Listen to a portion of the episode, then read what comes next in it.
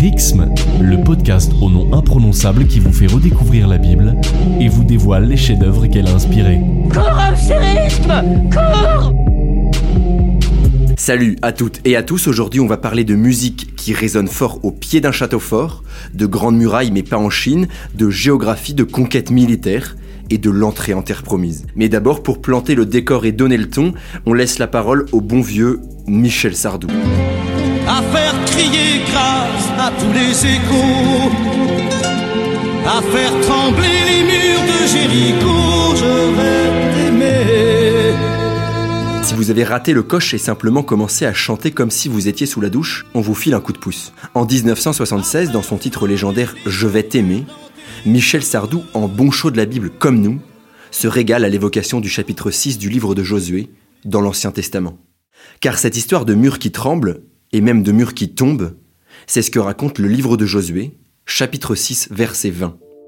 Lorsque le peuple poussa des cris et sonna des trompettes, après que la voix et le son de la trompette eurent retenti aux oreilles de la foule, les murailles de Jéricho s'écroulèrent.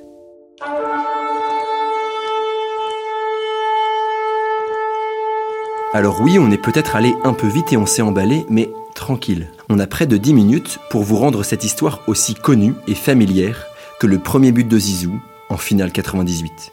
Commençons par une précieuse remise en contexte. De quoi parle-t-on et à quel moment de l'histoire biblique se trouve cet épisode? Après le temps des origines et des ancêtres, racontés dans les cinq premiers livres du Pentateuque, la Genèse, l'Exode, le Lévitique, les Nombres et le Deutéronome, l'histoire des fils d'Israël se poursuit. C'est donc dans la continuité de l'histoire de Moïse qu'on lit le livre de Josué. Et Josué en a vu, du pays. Dans le sillage de Moïse, dont il est l'un des plus proches, il fait partie du peuple hébreu marchant vers la terre promise et faisant l'expérience des 40 années passées dans le désert. Mais contrairement à Moïse, qui disparaît juste avant d'entrer en terre promise, Josué, lui, va bel et bien fouler cette terre de ses petites sandales. Moïse meurt au mont Nebo, à l'est du Jourdain, pile en face de la terre promise. Commence alors le livre de Josué, et avec Josué s'ouvre une nouvelle ère dans l'histoire sainte. Tout est terminé. Mais quelque chose me dit que ça ne fait que commencer. C'est le début d'une nouvelle ère et la fin d'une autre. Oui, bon, passe à autre chose, quoi. voilà. Allez, on s'appelle.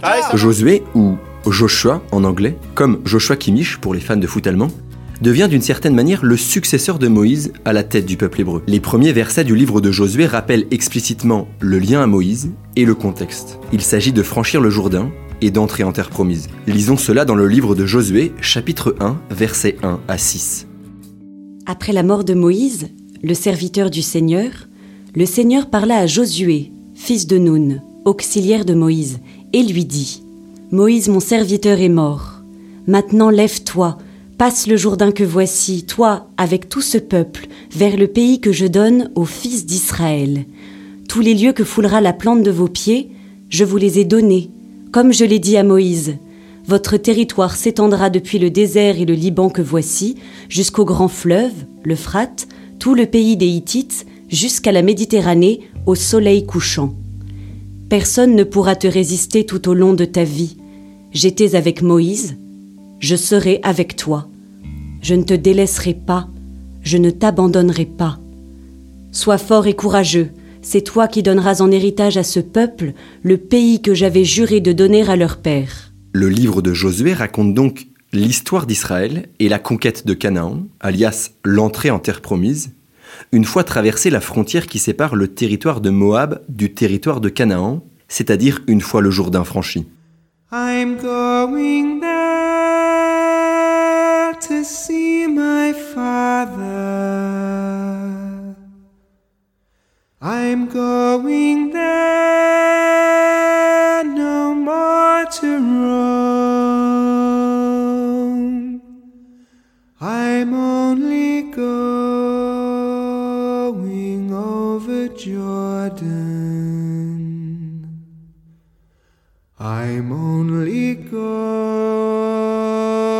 Pour qui y prête l'oreille, la bande-son du film 1917 est une magnifique occasion de faire référence au Jourdain. Reprenons. Moïse est mort, et le livre de Josué raconte donc la suite de l'histoire, qui commence par la traversée du Jourdain depuis l'Est, afin d'entrer en terre promise. Bref, le peuple hébreu va plein ouest, en anglais, go west.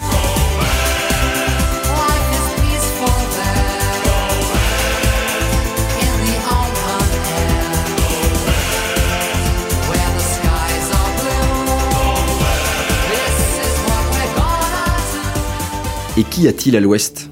Eh bien, il y a un vaste territoire et un certain nombre de villes. Nichée sur la rive ouest du Jourdain se trouve la ville la plus basse du monde, avec une altitude proche de 240 mètres en dessous du niveau de la mer. J'ai nommé Jéricho. Jéricho est la première grande ville ennemie dont le peuple hébreu fait la conquête. Sur ce point, petit préambule plus que nécessaire. Le livre de Josué relève d'un genre littéraire bien particulier. Il s'agit d'une épopée sacrée, c'est-à-dire d'un récit où l'histoire est guidée par une série d'interventions directes de Dieu, qui conduit le héros et son peuple, euh, plus ou moins obéissants d'ailleurs. Les nombreuses guerres décrites dans ce livre sont largement idéalisées, et on découvre une représentation embellie du passé. Bon, après cette copieuse entrée en matière, entrons dans le vif du sujet. C'est quoi cette histoire de mur qui tombe à Jéricho? Comme d'hab, le plus simple et le mieux, c'est d'aller directement relire le texte biblique en question. Direction le livre de Josué, chapitre 6. Jéricho était fermé et fortifié par peur des enfants d'Israël. Personne n'osait sortir ni rentrer. Le Seigneur dit à Josué Voici que j'ai livré entre tes mains Jéricho et son roi, ainsi que tous ses vaillants hommes. Marchez autour de la ville, vous tous, les hommes de guerre. Faites une fois le tour de la ville, une fois par jour. Vous agirez ainsi pendant six jours. Mais au septième jour, que les prêtres portent devant l'arche sept trompettes retentissantes, faites dans des cornes de bélier, et qu'ils marchent devant l'arche de l'alliance. Vous ferez sept fois le tour de la ville, et les prêtres sonneront des trompettes. Quand le son de la trompette sera plus long et plus saccadé, et qu'il résonnera à vos oreilles, tout le peuple poussera une grande clameur, et les murs de la ville s'écrouleront de fond en comble, et chacun entrera par l'endroit en face duquel il se trouve. Josué, fils de Noun, appela donc les prêtres et leur dit Prenez l'arche de l'alliance, et que sept autres prêtres portent sept corps en cornes de bélier et s'avancent devant l'arche du Seigneur. L'arche du Seigneur marcha donc autour de la ville et en fit une fois le tour, puis rentrée dans le camp, elle resta là. Ils marchèrent le second jour une fois autour de la ville, puis ils revinrent dans le camp. Ils firent de même pendant six jours. Le septième jour, le peuple poussa des cris de guerre et sonna des trompettes. Quand il entendit le son des trompettes, le peuple poussa un grand cri de guerre et le rempart s'écroula sur place.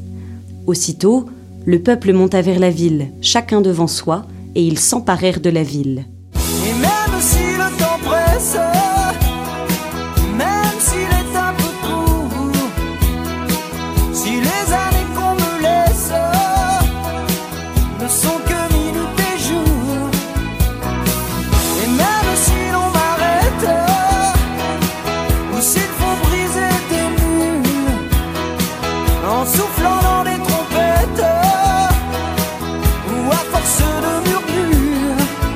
peut-être une révélation pour vous, mais ce passage du livre de Josué a également inspiré un autre génie de la chanson française. En 1982, c'est Jean-Jacques Goldman qui cette fois glisse une référence à cette histoire des murs de Jéricho dans son tube Au bout de mes rêves. On a dit que Josué était le successeur de Moïse. Pour être exact, il est son successeur en tant que chef du peuple. Mais il n'est pas prophète comme Moïse l'était. Car Josué est d'abord un chef militaire. C'est lui qui conquiert la terre promise alors aux mains des Cananéens. Selon la chronologie biblique, les événements se déroulent approximativement au XIIIe ou XIIe siècle avant Jésus-Christ. Pour le dire avec la géographie d'aujourd'hui, Canaan désigne la région qui s'étend de la mer Méditerranée à l'ouest jusqu'à la Jordanie à l'est et du Liban au nord jusqu'à l'Égypte au sud. Dans les récits bibliques, les Cananéens sont présentés comme un peuple ennemi des Hébreux, car ils habitent la région qui est la terre promise par Dieu à Abraham et à sa suite à Isaac, puis à Jacob, puis à Moïse. Dans ce récit de la bataille de Jéricho, il n'est pas compliqué de voir que Dieu occupe en fait la place centrale. La bataille militaire attendue prend finalement la forme d'un siège patient, et au bout d'une semaine à tourner autour de la ville, les murailles s'effondrent au son des trompettes. Bah oui, les murs ont des oreilles. Quelle est la nature de ces récits militaires de l'histoire d'Israël? En fait, ces récits du livre de Josué n'ont pas pour objet de reconstituer, pour elles-mêmes, la réalité historique des faits, mais d'en dégager la signification théologique à l'intention de la communauté destinataire. Autrement dit, il s'agit de témoigner de l'agir de Dieu à travers l'histoire des hommes, en l'occurrence, l'action de Dieu envers son peuple, Israël. Ce témoignage de l'action de Dieu permet ainsi à Israël de faire mémoire de la fidélité que Dieu lui assure tout au long de son histoire. Cette insistance sur la fidélité et la promesse tenue est d'ailleurs exprimée à plusieurs reprises dans le livre de Josué, notamment en Josué 23, 3. Vous avez vu tout ce que le Seigneur votre Dieu a fait à toutes ces nations devant vous, car c'est le Seigneur, votre Dieu, qui a combattu pour vous.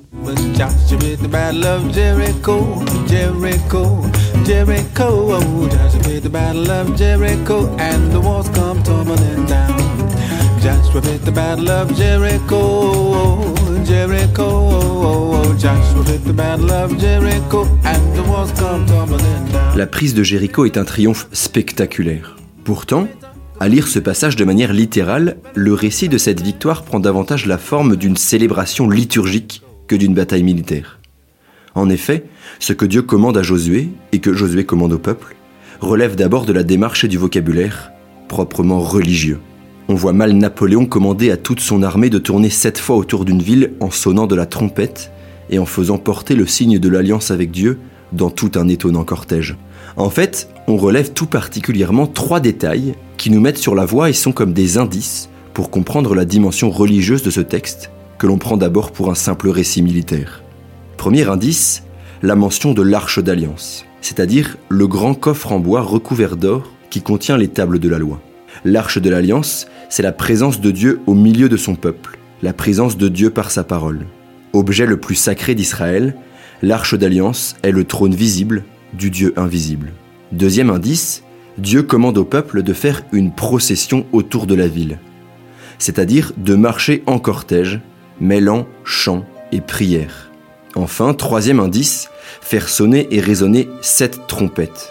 Ces trompettes retentissantes, fabriquées en cornes de bélier, ont un nom particulier. Pour être précis, on parle de chauffard. Finalement, la victoire accordée aux Hébreux est d'abord une manifestation de la puissance de Dieu. Les murs de Jéricho tombent et la clameur du peuple résonne dans toute la région. Par ce récit de bataille, l'enjeu est de faire mémoire de la fidélité de Dieu pour construire et affirmer l'identité du peuple d'Israël comme le peuple du Seigneur qui habite une terre qui a été donnée par Dieu. Concluons en vous donnant une ultime clé d'interprétation. Pour les croyants, selon une lecture spirituelle, cette image des murs de Jéricho peut symboliquement désigner toutes les épreuves et les murs infranchissables qui s'élèvent et barrent le chemin de chacun. Pourtant, à grands coups de confiance en Dieu, les murs s'écroulent et le son de la victoire peut résonner là où seule la défaite et la mort semblaient rôder. Enfin, dernier point sur lequel nous ne nous sommes pas penchés, sept jours s'écoulent entre l'arrivée devant les murailles de Jéricho et l'entrée effective dans l'enceinte fortifiée. Bref, tout ceci n'arrive pas en un jour. Il faut du temps pour que les murs de Jéricho s'écroulent, il faut du temps pour voir de ses yeux l'action de la prière, il faut du temps pour déceler l'action de Dieu dans l'histoire des hommes. Allez, dernier goodies pour la route, Hugh Laurie, le célèbre acteur de Doctor House, est également un chanteur-compositeur-interprète. Il nous gratifie ainsi d'une mélodieuse reprise d'un classique du blues américain pour raconter la bataille de Jéricho, et c'est là-dessus qu'on se quitte. Alors n'oubliez pas de vous abonner à notre podcast, de vous abonner à notre newsletter, de suivre nos vidéos sur les réseaux sociaux et tout simplement de vous délecter de toutes les créations marquées du saut de Prixme. Bonne semaine et à très très vite fit the battle of Jericho, Jericho, Jericho. Joshua fit the battle of Jericho when the walls came tumbling down. Joshua fit the battle of Jericho, Jericho, Jericho.